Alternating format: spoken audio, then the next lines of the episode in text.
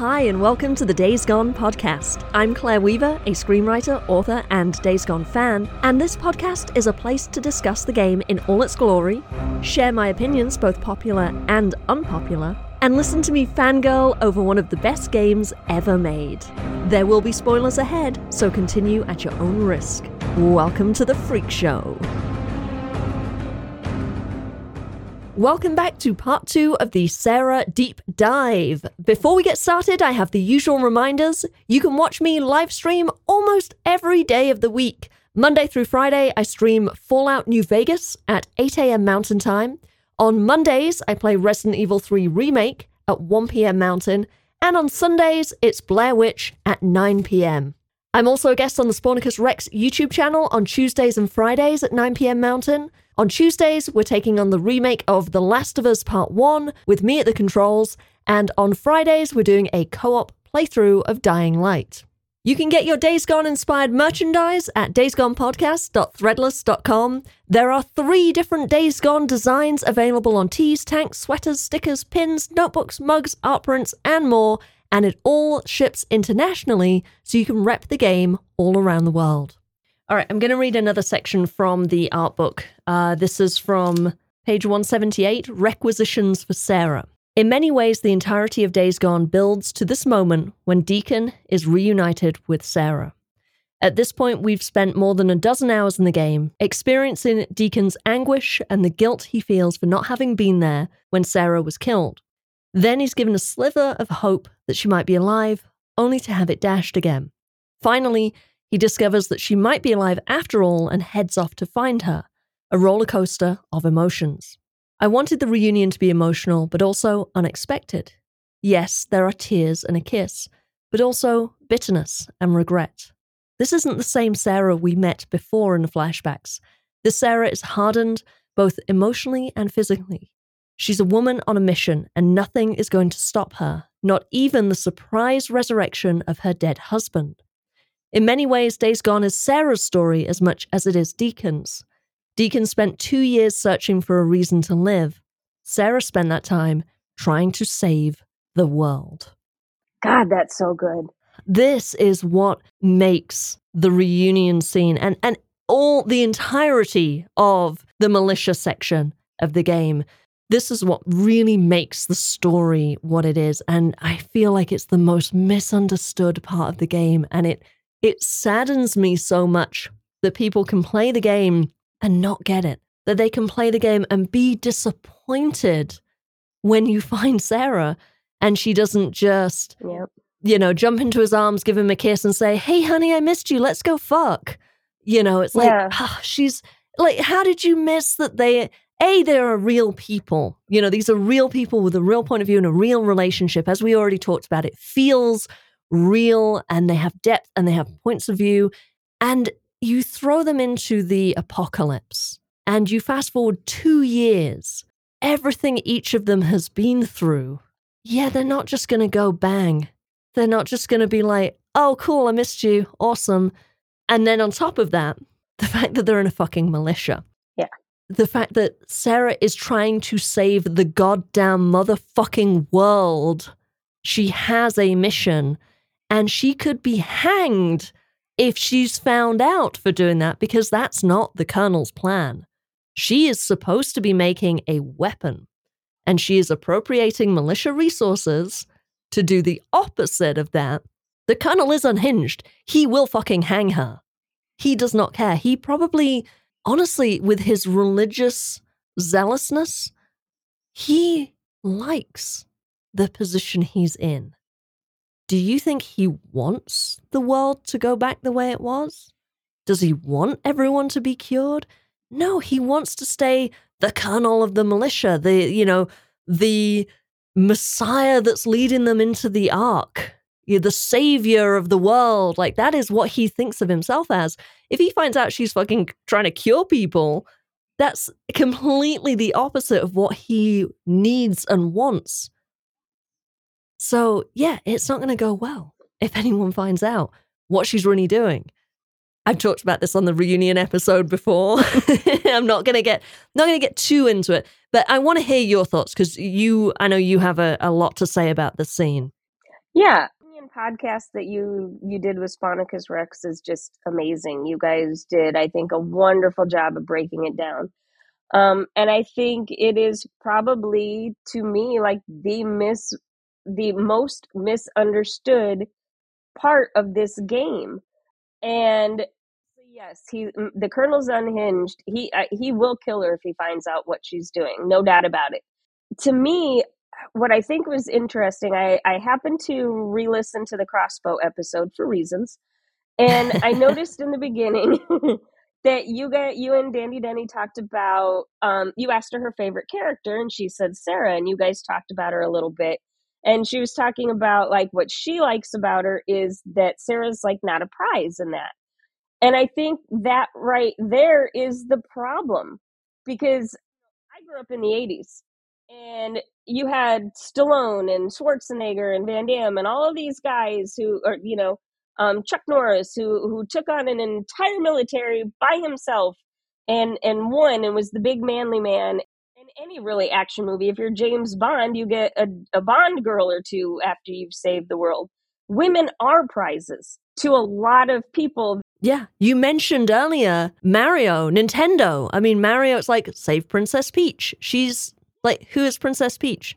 She is the trophy. She is Nobody. the victory. Yes. You have won. You have claimed the thing back from the other guy that had the thing. Well done. You win Yeah. the woman.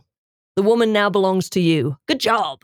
The woman is not an actual character in her own right. She's the trophy you hoist at the end of the the contest. Um, and I I have a feeling, and obviously I can't speak for everyone who doesn't like it, but they didn't like that Deacon put in all this work, this two years worth of work, and worrying about her and feeling guilty, and he did not get a prize. He did not get laid for his efforts. Right. And I mean, uh, I don't. I may cut this from the the episode, but it is like I, the player, put in 30, 40, 60, 100 hours of gameplay and I didn't get to see the tits. What? Yep. When am I going to be rewarded with boobs? Yes. Um, stick with the boobs on the train, buddy. It'll be okay. Yeah. That's what I was thinking. There's your boobs. yeah. So yeah, she totally isn't a trophy, and that's the thing I think that people miss is that it's not about will Deacon win her or lose her. Mm-mm. It's will he find her and will they come together again? Will they find each other and come Mhm. together? It's as much her choice as it is his. And I mean, we talked, Rex and I talked in the reunion episode about the body language and the, you know, the way she's looking at the colonel. Like, oh, fuck, the colonel's right here. Fuck, I've got to cover. And she thrusts the bottle into Deacon's hands and she says, read it. And it's not, hey, you dumbass, read this. Like she doesn't know him. She's giving him the the eyes. It's the same look she gives him later when he has the tea, and she gives him that look like, uh, uh don't don't drink the tea, don't drink it. That little, mm, mm, mm, mm, mm. she's doing the same thing. That I see you, but play along, please. Here you go. Read this bottle. Uh, it's she gives him that look, and I'm like, how do you miss that? How do you miss it? Yeah. Of course she fucking. Re- Some people don't think that she recognized him, and I'm like, of course she does. She's just Of she looks at the did. colonel immediately and like, oh god, oh fuck, oh god, I don't know how to process this, but also the colonel cannot know, hmm so she just covers it straight away. Yeah. She has to force her eyes away from Deacon so many times. Mhm. And here's the other thing that I think number one, you and I see Deacon and Sarah as equals, where a lot of people don't. She's the trophy he should have gotten. Mhm. Um, but I also think they misunderstand, and, and maybe you have to be a woman to really understand. But she's been alone now for two years in a mostly, I mean, we're a male dominated society now, so it's not going to change, you know, in an apocalypse. There, she's one of very few women that's around. She's the only woman that we see really in a place of authority in the militia Mhm. and that wizard island witch that Mm. persona came from somewhere to me that Mhm. persona came from her need to protect herself Yeah. you know i need to show that i i can take care of myself or I'm going to be, you know, used and abused for, Yeah. you know, lack of a better way to put it. Look at how she acted with the guy that didn't bring her what she wanted. She can't then turn around in front of the colonel and be all nicey nice to Deacon. Hey, can you go get me some plants? You know, Mhm. he's going to know something's wrong. Yeah, it's a protective quality. And also, you know, it's probably born out of frustration because hmm we learn from the conversation at the end, near the end of the game where Deacon goes to rescue Manny that, you know, most of the people who have survived thus far are not good people. They're not the nice, smart ones. They're the ruthless, you know, survivors. They're the people who will do whatever it takes to survive. They're not going to necessarily be good people. They're the people who can shoot guns and use stabby weapons and things like that. And as we described Sarah earlier, a upper class, nerdy science, uh, you know, blonde, attractive young woman. I mean, the game doesn't really go into sexual assault and rape all that much. We- We've mentioned this on the podcast before, but I mean, Mhm. it doesn't take more than half a second to think about what she may have faced or what she may have had to avoid. I mean, you look at all the ambush camps in the game. How many times you ambush in a camp and there's like mostly dudes, one or two women, and you hear them when you're in stealth, you'll hear them like telling you to come on out. You know, we've got whiskey, we've got women. Or even, I think some of the, one of the lines of dialogue from one of the female NPCs is, you know, the boys don't mind sharing, everyone gets a turn. And it's like, what do you think that means? Look at the world we live in now, and we haven't added any freakers into it. So you cannot tell me that human nature is not going to to be even worse than it is now. Yeah. You know, if you give certain people the opportunity to be bad, they are going to do that. Mhm. There's no law, there's no order. It's whatever you do for yourself. Yeah. No one's going to tell on you. Like, who they're going to tell. Mhm. And if they do, we can just kill them, Yeah. you know? Uh, Yeah. So, and in fact, that almost maybe makes it so that you have to become a worse person because if someone's saying, hey, let's go murder this bunch of folks, you know, rape the women, kill the men, steal all their stuff, whatever, you know, whatever it is, let's go be marauders, let's go ambush them. And you say, nah, that's not cool, bro. Well, then you're getting a bullet in the brain. So you've got to say, um, okay, and go along with it to survive yourself. Uh, but that just drags everybody down into lawlessness, violence, rape. Yeah, it's it's definitely that group mentality. Mhm. You know, that's how mobs happen and things like that. It only takes a couple of people to really incite something and then suddenly even if you're if you thought you were going to stand on the sidelines, you're suddenly pulled right into the middle of it, right. you know. So Sarah's definitely best case scenario has just had to protect herself from that. Uh, you know, protect Mhm. herself in the way of like putting on a front, a hardened exterior, uh, you know, bitch, witch, whatever exterior, um, to keep people away. That's best case scenario. Worst case scenario, she may have had to deal with assault you Mhm. know, on top of seeing hordes, seeing freakers, seeing people getting getting killed, um, grieving her husband, grieving for Boozer because she also thinks her air quotes brother is dead.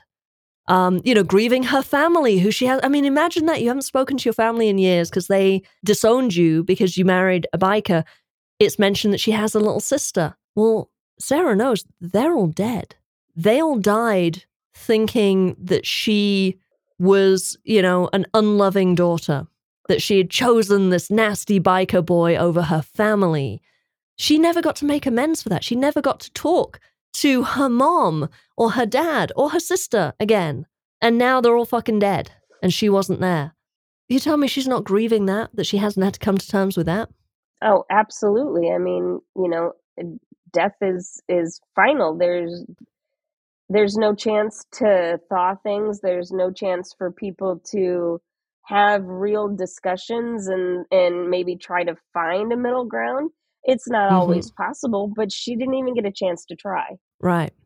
Yeah, and I mean, we know that she put up with some sort of physical past or something from Weaver because she tried to break his arm. Yeah, right. Yeah, you telling me he didn't try to grab that ass, you know, that he's so fond of? That's how he got his arm nearly broken. I like the scene where eh, Deacon's on the radio to, I think, to Weaver. He, Sarah is there in the background, and Weaver says something. Oh, she comes in to ask him if he has alcohol, like isopropyl alcohol. And he says, Oh, yeah, you can come by my tent later, and I got a bottle of vodka we can share. And she just says, Fuck off. like, like, not even like, Oh, fuck off, like, haha. It's like, dude, cut it the fuck out. Like that's the way she delivers it is so harsh and so sharp. And Weaver laughs like, ha ha ha, you know, she'll come around eventually. And poor Deacon is there like, holy shit. I don't know if we ever hear Sarah swear before. I don't, I think that may be the only time she No. swears, or certainly the first time we hear her swear. I mean, just think about what Deacon is thinking in that moment. But again, he kind of knows that she can handle herself. yeah. Um, I still think it's funny though that he calls the doc.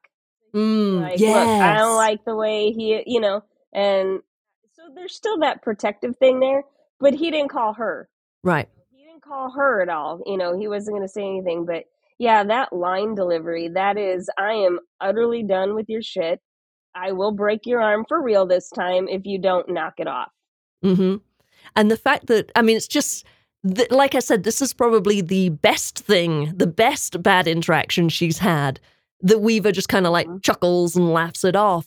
And you just think, God, the shit this woman's probably dealt with.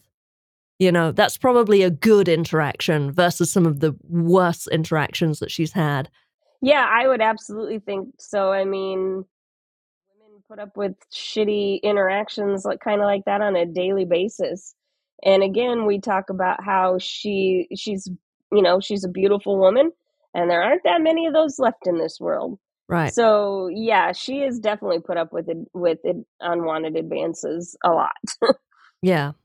Uh, and then, of course, there's Matt, the colonel, which Deacon is vaguely suspicious of. And I mean, obviously, it's not like that. I'm not entirely sure why Deacon is so suspicious. I think just because she calls him Matt and not the colonel. Mhm. But uh, the way he, when he hits her later, the colonel, and then he like cradles her face, like, oh, I'm sorry. And it's like, ew, dude, stop touching her that always makes me kind of cringe a little bit like ugh, like he thinks it's okay to put his hands on her face especially after just striking her across the face Mhm. um but it's like it's so gross the way he he kind of um almost cradles her face it's just so creepy Uh, he's definitely a man who does not understand personal boundaries. um i'm not i'm not sure that it's anything on his part like where he um has any sort of of intention of, of wanting to sleep with her or anything i really don't i think it's almost for him a, possession thing? I was like, gonna say that. It doesn't seem sexual but it does seem like ownership. You know kind of that um quote unquote typical abuser thing where i hit you but that's not my fault. Yeah why did you make me? You know and, and i'm sorry this had to happen but you know you're my officer. You work for me. You're you're part of my militia. Mm-hmm. Let's talk about the Chemult mission. I love that mission. Yeah the difference that that we see in sarah because this is really the first time we are shown it. So maybe those people who haven't picked up on the nuances of the conversations between sarah and deke maybe they don't get it. Maybe they weren't looking at the screen they weren't really paying attention. Maybe they're not very good at reading things. But you go out into the shit with deacon sarah and deacon go out together and you see the difference in this woman. You see mm-hmm. how she can handle a gun. You see her authority. You see that, you know, she is still afraid. She still has fear, but it's like fear of freaks. Well, like, who doesn't have that? You know? It's like she still manages to hold her own and get shit done. And when they uh, when they find the room full of people who've committed suicide, the um, the students and the professors that have killed themselves drinking the hemlock juice, she almost reacts to it less than Deacon does. she she is I don't know if this is the right word, um, but she's definitely more um nonchalant about it. Like, yeah, it's a tragedy, but there's nothing we can do about it. They've been they're Mhm. gone, they've been gone. I'm focused on what I have to do right now, right here in the Mhm. present. Yeah, because she knows her mission. Deacon still doesn't know at this point, but she knows her mission.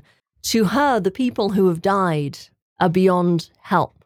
So she's there to get the piece of equipment that is going to save all of the freaks. That's that's her goal, and she's like, "Oh fuck, yeah, shit, these people are dead. They drank hemlock. What a shame. I can't help them. What I need to do is I can still help the literal billions of people that are not dead, you know, that are infected. That is my mission. She doesn't have time to stop and look and mourn them or or pay her respects to them or anything like that. It's like, no, no, no. I, I have this job I need to do. I time is ticking. I need to get this piece of equipment and get this shit figured out. Yeah, I agree completely. Um, she's definitely aware that that time is running out for her because Weaver is so close. They don't have infinite resources for for her to just, you know, keep experimenting for six or seven years until she figures it out. That's that's not how the colonel is going to work. Mhm. you know, it, it, we want results now because we have to fight this war. Right, because she's not making a cure, she's making a weapon, remember? mm-hmm. We're gonna we're gonna make him explode from the inside out, I guess, or Mm. at least that's what Deacon thinks. You know, when they get to that part. The reason that I love this mission so much is they're a little bit jokey, like they used to be. Like you can tell that they're kind of trying to reconnect a bit. He trusts her when he, you know, to like have his back when he's going to go out and, and shoot the the first few freaks and whatever, and that she's supposed to give him covering fire and whatnot. And you know, they do all the little stuff they're supposed to do. And they get to the part then when he can't get in that window and he can hear her firing the weapon and, and whatever. And when he gets in there, she's clearly terrified, Mhm. but she did the job. Yes. And some people probably call her a bitch here too because he tries to give her a hand up and she refuses it. I don't think that that's her being bitchy in any way, shape, or form. This is her telling him, I'm not the Sarah that you remember. hmm I've been through things. I can take care of myself. I've got this. We are taking on this thing together because I need a piece of equipment. It's great that you have my back, but like we have each other's back here. We're doing this together. Um, Yeah. because I think at this point for her, she knows she's changed so much. There's no possible way he can still be in love with her. He doesn't know who she is now. Right. She is a different person. And he is also a different person. hmm For both of them, they have to almost like meet again, get to know each other again, fall in love again. It's like, sure, yes, I love you, but I I don't know who you are right now. It takes a while. I've referred to it on the podcast before as being in sync with each other. You know, in a relationship, you have those days where you just you're just not in sync. You're just kind of annoying each other and getting snippy with each other or whatever. And it's like you're just not clicking, you're not gelling, you're not in sync. And that's, you take a normal day like that in any normal relationship, any, you know, little moment where you're just not quite vibing, and you multiply it by two years and add in uh, a- essentially a zombie apocalypse. Of course, it's going to take them a minute to reconnect. Oh, absolutely. I mean, they're not fighting over, you know, I asked you to go to the grocery store and get eggs and you brought back butter. That's not it. Like we're we're grumpy at each other and we're on a mission where we could die, Right. you know. hmm got other things that we have to be worrying about. So, like, how do you repair that when you're constantly out in a world that, that's seeking to kill you all the time? And also, you know, they're in a world where they can't drop their guard around each other because, oh, they have to keep it a secret. When are they supposed to have all this time for all this reconnecting? Yeah, I mean, the only thing in Days Gone that is not out to kill you are the deer. I mean, anything else is going to probably try to get you. So, Mm-hmm. you know, you have to be constantly on guard. There, there's no time. That's one of the things I hate, and I keep bringing it back to movies, uh, you know, because I love them so much. But I absolutely hate action movies where they have to shoehorn in that romance thing. The volcano just erupted, and and you know, California is falling into whatever you know they don't have time to be making eyes at one another. Somebody's going to die, you Yes. know, and that's really honestly very true here. They don't have time to to build that bridge. Um, they have to take it in the few moments when they can get it. Mm-hmm. I really love, like I, I have that note in there when he says, you know, what happened to you? And she's like, what are you talking about? And he's like, well, you know, you can use a gun now and you can do this now, blah, blah. And she's like, I'm not special. Nothing's happened to me that hasn't happened to every other fucking person on this planet. She does not to focus on what might have quote unquote changed her into who she is now. That's Mhm. done. It's in the past and this is who she is. And he needs to realize that. You know, Yeah. it, it the same shit happened to him, you know, just more because we're out in the shit all the time. But yeah, her story's no different. All right, so head into Cloverdale. Their second mission out into the shit. She finds out that she is responsible, in a way, for the virus. And of course, the whole bit with Jim, we'll, we'll get into that in just a second. The weight of it is so immense. She's already taken on this mission to save the world. She already feels responsible, like she is perhaps the only living person who can do this. And then she finds out, oh, yeah, this virus, it was your fault. I mean, not directly, but that's obviously how she she hears it that her research, her lab, that's where the virus came from. Yes. And, and and you you know that she feels responsible because she she tells Deacon, you know, Mhm. that was that was my research. You know, they used me. I did this. I caused this. The number one, I think it really shows the fact that she's she's learning to trust him again because this is a secret that she's been carrying around for what at least let's say a year even because she said she had started to figure it out.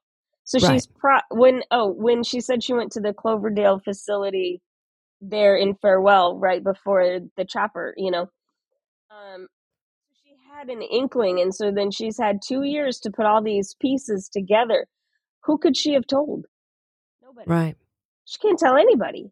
If you tell someone, oh, by the way, I might be responsible for this virus, someone is going to murder you. and probably not quickly. Everybody's got trauma, you know, from this and and yeah, so I think the fact that she can unburden herself to him is a very big deal. Um she she allows him to give her comfort, which is totally the opposite of what they went through at Chemult when she wouldn't let him help her up. Things are definitely changing between them. She's letting him in, she trusts him. Um, and at this point, you know, like it, uh, obviously we haven't talked about it yet, but we all know she she shot Jim, Right. and um, he didn't blink an eye at her, and so she knows that he's seeing quote unquote, you know, the worst she could be, and and the fact that you know she her her research led to a thing that killed a billion people, and he doesn't shy away from her. hmm he doesn't give her any platitudes. He doesn't blame her either. Recognizes it, accepts it. I mean, obviously, in that moment with Jim, like he knows he was going to do the same thing. You know, he Mhm. would have done the same thing and not batted an eye at all, and kind of maybe not expected Sarah to. Although, thinking back to the flashbacks of the night of the collapse where he has to kill the civilian, he's really traumatized by that. Mhm. And I wonder if, in a way, he's sort of thinking back to that moment, maybe subconsciously, but maybe it's a little reference to that moment where she is now killing a, air quotes, civilian and how differently she reacts, how she just does it, has a, a kind of a cool one liner, you know, we, we couldn't take the risk, and walks away. And he does stand there for a minute like, shit, she just killed Jim. Like, she can do that now. And you just got to wonder what's going through Deacon's mind in that moment. Like you say, it's she's she's changed and she is starting to demonstrate that to him. And he is, you know, we can't avoid but uh, observing it and seeing it. And it goes back to their the beginning of their relationship where, you know, they fell in love because he sees her and accepts her for who she is and, and she does the same for him. They're not trying to change each other. And here she is now, this fucking badass who can kill someone who deserves killing, yeah. but she can kill someone. And it's like, oh, okay. Yeah. And I, I think too, I find it really interesting that when he when he finds out that is Jesse, and then he ends up at Sarah's memorial because that's you know his his diary. He goes and talks to his wife about all the shit going on in his life because that's the only person he can be really truly honest with. Like he's mm-hmm. not even honest with Boozer like that. Right. Um, Sarah's the only one he can be quote unquote a little bit softer, you know, with. And he tells her, you know, this is what we did. We held him down while Jack burned off his tats and blah blah blah. And he said, and I I never told you because I knew you wouldn't be with a guy like that. Mm. And maybe that was true then, but it's definitely not true now. I really don't see her judging him for those kinds of things. Right. Yeah. She knew what he was. He's an enforcer and an MC. You know, they're not rainbows and puppies and kittens. He was, you know, he was killing people if they were a threat to the club. Yeah killing people is not new to Deacon, um, but he doesn't consider it murder. It was to keep his brother safe. Right. And also being ex military, you know, he's killed people in the mm-hmm. military. Yeah. And I mean, even back then, maybe Sarah wouldn't wouldn't have turned away from him, but she's she's certainly not doing it now. She mm-hmm. has seen so much more of the world in this two years, you know, to make her who she is now. She's not going to judge Deacon. Yeah, and she's experienced that kind of lifestyle. I mean, obviously different, but past her never had any reason to kill anyone or hold anyone down and burn off a tattoo. Like, that's just not her world. Now she's seen death and murder, survival. She's lived that. She's dealt with that. She's done that. So now she gets it. Yeah, I think you could, at, you know, argue for the fact that they're actually stronger as a couple now mm-hmm. that she can understand him in ways she never did before. Bonding um, over murder. yeah, why not? Like, you know, in the Hannibal TV show. right. So they they get done at Cloverdale and they hole up in the cabin. And this is the moment that everyone has been waiting for. This is them finally reconnecting. This is the moment they come back together. They've found each other, but now they are finding each other again. Uh, you know, in a in a truer sense. And I love the way you have in your notes uh, the way of describing this that he's finally seeing who she is, and he hasn't turned away in disgust, and she's ready to connect with him number one i like the fact that we get like a little you know it's it's fade to black it's none of our business but it's not it's not two people jumping each other or anything. It's still tentative because they've not done this in two years. Mm-hmm. Um, but yeah, I mean, you can you can see the shift in her. Um, she's she's like nervous, like it's the the very first time that they're going to be together like this, and and the, and it is because again, you know, they're two different people. But she she told him like i said earlier she told him the worst thing that she thinks she's ever done which is you know get used um and be responsible for this virus. And she uh killed mall cop jim without a blink of an eye. And deacon doesn't condemn her. He doesn't say anything. He doesn't make any sort of comment of wow did you think that was necessary? You know? He doesn't he, make her feel bad for it for who she's become. Yes. Yeah, he doesn't he doesn't judge her in any way, shape, or form. And I think I, I think we had mentioned it before too that he sees her. He has always seen who she is but that was, you know, nice girl Sarah. Mm-hmm. And this Sarah, she's she's edgier, she's got life experience, things have happened to her, and he still sees her and he still loves her. And she needed that reassurance. Yeah. So after they get back to the camp and she sends him out to get the newt, they've already reconnected, they've already come together. And then there is the, I think, one of the most devastating scenes where he brings the newt back and she tries the um the the antidote we still don't know at this point we think it's a weapon we know what deacon knows like mm-hmm. it's a mm-hmm. weapon so she tries the air quotes weapon on the newt and it kills the newt and deacon's like woo yeah we killed the newt oh my god this is like gonna explode all the freaks and she's like god damn it and she throws all the shit on the floor that's when we realize she is trying to save the world and deacon has to give her the uh, get up dust yourself off and try again little speech but the way he does it, there's there's so much distance between them. You realize that yes, they've reconnected. Yes, he's seeing her mm-hmm. again, but there's still so much she has hidden from him. She was still hiding this thing. And now she's admitting it to him. But you see the blocking in that scene, that the way they are physically positioned in that scene, they're opposite sides of the table. They could not be any further apart in the field of view of the camera. I just feel like that's a metaphor for where they are in that moment where mm-hmm. they have reconnected, but there's still distance between them. There's still so much healing that they need to do and coming together that they need to do.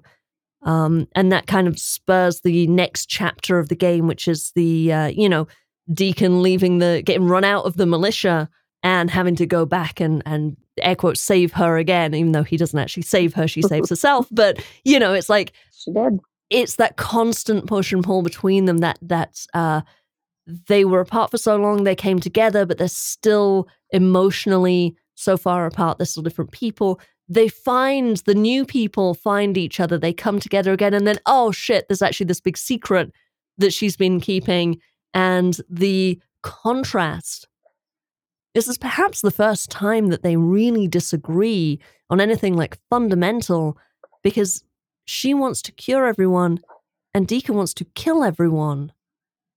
Uh, those are complete opposites. How do you reconcile that?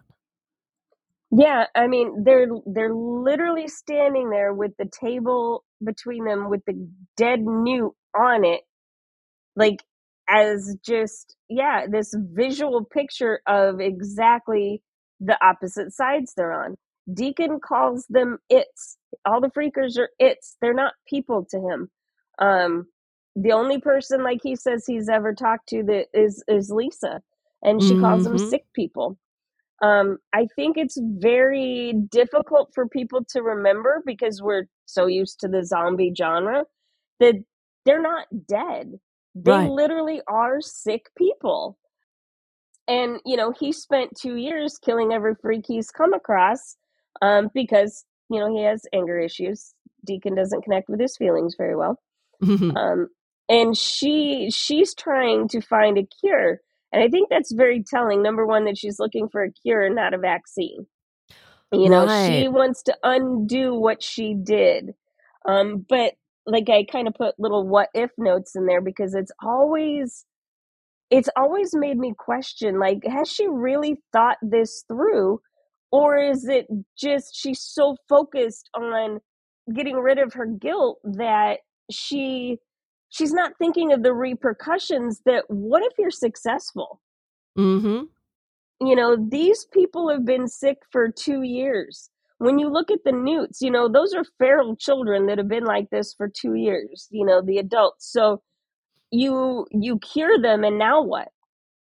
Do they remember everything which is could include killing their families and killing strangers and eating them. Um, especially for the kids, you know, again, they've been feral for two years and now you want them to like take a bath and, and, you know, put on pants or whatever. You've got the scenario where they don't remember anything at all, which is, you know, its own kind of trauma. Um, or they're just catatonic because, you know, we don't understand 100% how the virus like affects the brain or anything. What happens if they are all catatonic?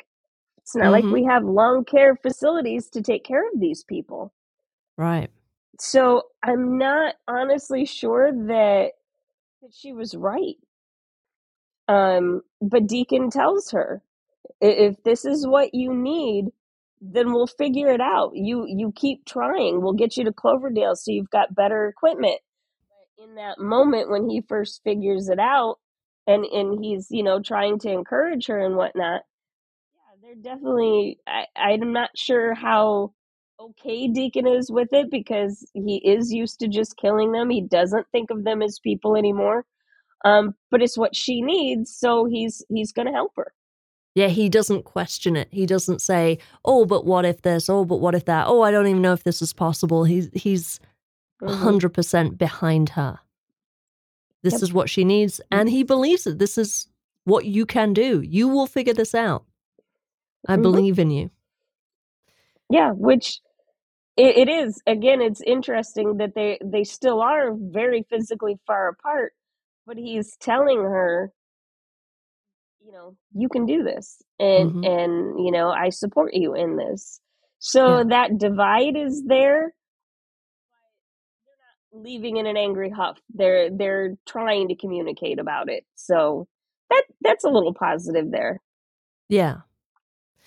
All right, let's talk about the the final scene, uh the uh the killing of the colonel and how in any other video game it would have gone down where you know, the colonel takes Sarah hostage, Deacon is expelled. Deacon fights his way back in. He kills, you know, all the militia, makes it to the ark. He busts in. There's Sarah tied up, you know, uh, whatever, t- tied to the sacrificial pole or some way, you know, uh, locked up. And Deacon, you know, would kill the colonel and get revenge and release Sarah from her bonds. And she would swoon into his arms and be, Thank you, White Knight, for saving me. yes. Ah, that's not how it happens in Days Gone. No. Goes down a little differently. a little differently. Sarah is not a damsel. She never will be. She can rescue herself. She could rescue Deacon if she had to. Um, I mean, she does in the scene. The colonel has a gun at De- pointed at Deacon. He is going to kill Deacon, and who rescues Deacon? Sarah, and she does it with the thing that has been the best illustration of her brains, her smarts throughout the whole thing, her intelligence, her knowledge of botany. It totally ties in everything we have learned about Sarah from day one. Um, yeah, her knowledge of plants saved her life and saved Deacon's life. Um, and not just her knowledge, her her Mhm. passion for plants, her love of plants saves the love of her life. Yeah, and, and you can tell when she talks about it that yeah, it's not just a job, it's not a hobby. She loves learning that stuff. And I mean, let's be real, we love Deacon, we, of course we do. But the man got his ass kicked by the rednecks when he met Sarah. Um, granted, he was tied up, but the colonel, you know, punched him really hard. Um, Boozer has one arm and knocked him on his ass. He's not really great in a fist fight. For an enforcer and an MC, you'd think he'd be better. yeah. yeah, he really has to have a weapon, probably the sniper rifle. But yeah, so honestly, if they had to rely on Deacon, I'm not sure they're getting out of there. He, he's not handy in a fist fight. He just isn't. Um, so I love that that's another thing where Sarah is a person on her own, can do things without Deacon. She can take care of herself. She can, and it's also I don't know how much the Colonel is Deacon's antagonist. I think he belongs to Sarah in the way that it's Sarah's story as much as it is Deacon's. Deacon's antagonist is Skizzo. Deacon gets to go slit Skizzo's throat. Sarah's antagonist is Matt. Sarah gets to poison him with hemlock. Yep. It's like he doesn't have to kill everyone because that's not his boss level. Uh, you know, he got to defeat him. Like that's Sarah's job. Sarah has her own in the way that she is her own person throughout the whole story. She has her own antagonist, her own boss level that she has to fight. And just because we don't control her as a character, we don't get to do it as a player, but it's still part of her story. It's still her antagonist, and she will take care of it. Yeah, she she did. Um, it it doesn't do anything. Like he's pretty much disarmed and in, in, in a chair the second he walks in that door. He's the damsel in distress. he is indeed. Um, well, you know, he's got that long flowing hair too, so um, he'd probably be a really good damsel. But yeah, I you're very right. He he gets to take out Carlos in a in a boss type battle, and that's a nemesis from his past. He takes out Skizzo, and that's a nemesis from his present. He didn't really have a beef with with the Colonel. Right. Like, no, he didn't like the things that he did, but like until Skizzo came along and the the Colonel kicked him out, he didn't really have anything, any type of personal thing with the Colonel at all. Right. The Colonel is the antithesis of Sarah's goal. Sarah wants to save everyone. The Colonel wants to kill everyone. I mean, it doesn't get more Bond villain obvious than that. That that he's yep. Sarah's villain. And I mean, she spent two years trying. Well, okay, we don't know how long she's been in the militia camp because they were in the ones that were overrun. But she spent a lot of time there under his rule, under his thumb, doing what he forces her to do. I mean, and yeah, she subverts that, but she has to look like she's following orders so she doesn't get hanged. Um, I'm sure she's had to watch him do not great stuff that there wasn't anything she could do about. Um, straight up, you know, smacks her in the face, so I'd poison mm-hmm. him too. But, you know, she's the one that has history with the Colonel. And it's yeah. very fitting that she's allowed to take him out and she's allowed to take him out in Sarah's way, which is not guns mm-hmm. or fist fights. It's botany. Yeah, I love it. Poetry. Mm-hmm. All right, Jay Stabby, I have one final question for you. It's a question that I'm sure you saw coming. I ask a lot of people this. if you were in the world of Days Gone, how would you fare and what camp would you join? Like everybody, I would want to be at Lost Lake. Um, that's my favorite. That's home. Um, although I do like O'Leary Mountain too. But to be fair, with the, I mean, I, I'm an administrative assistant. Unless you need payroll and taxes done, I'm not real. Not you don't bring a lot of skills to the table. oh, oh, I've got it. You could be the person that leaves the mysterious abacus, which is the beginning of a lot of the little uh, traps that the marauders lay for Deacon. Um, so maybe that's maybe you're with the marauders and you're the abacus holder or something. Be that mysterious person in the woods that every four days goes and respawns all the lovely loot. You know, somebody's got to do it.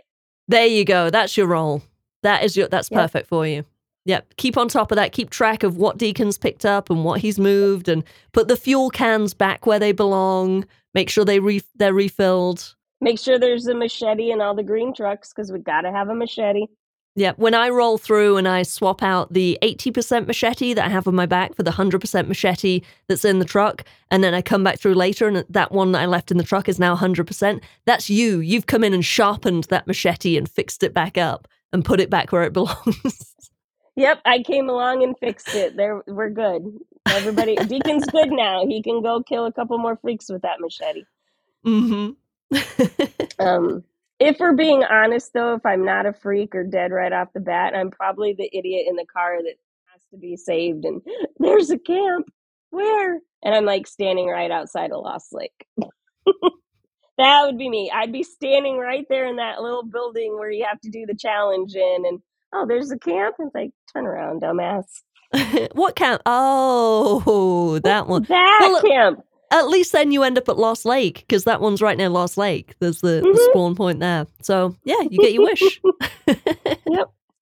With my luck, Deacon would send me to like Copeland though or something. I have to Tucker. trace across two map regions, you know. He's like, yeah, yeah, yeah. Go she to Hot Springs. she was annoying to rescue. She goes to Cope or Tuck. Whichever's farthest. We're gonna make her walk across the map because God knows I cannot read a map to save my life. So Uh-oh. that would be fun. Well, if he sends you to Hot Springs and you can't read a map, you might actually end up at Lost Lake. There you go. So again, you come out on Long top. turn at Albuquerque or whatever. Yeah, would be great. well, I'll end up in Lost Lake eventually somehow. You'll be in when Reno with Corey. Sharpening. yeah. That would be okay too. You can support the Days Gone podcast via buymeacoffee.com slash 8bitterror. You can do a one-time contribution or you can become a supporting member. Memberships start for as little as $1 a month. There are various tiers, all of which come with some really cool perks and rewards. So please go check it out. Buymeacoffee.com slash 8bitterror. And I want to give a big shout out to my supporting members. Borislav247, Obscured by Ink, James Guan, Anton G, Tom Moose, Jay Stabby, Captain Caffeine, Basics of Pain, and Miranda Satin. Also, don't forget to like, subscribe, and share so more people can find the show. Jay Stabby, thank you so much for coming on the podcast today. This has been awesome. Thank you so much for allowing me to be here. It was a great conversation, and it was really nice to get to talk to you one on one. You can email me your thoughts, comments, opinions, and counter arguments at daysgonepod at gmail.com. You can also find me moderating the Days Gone subreddit. Thanks for listening. Weaver out.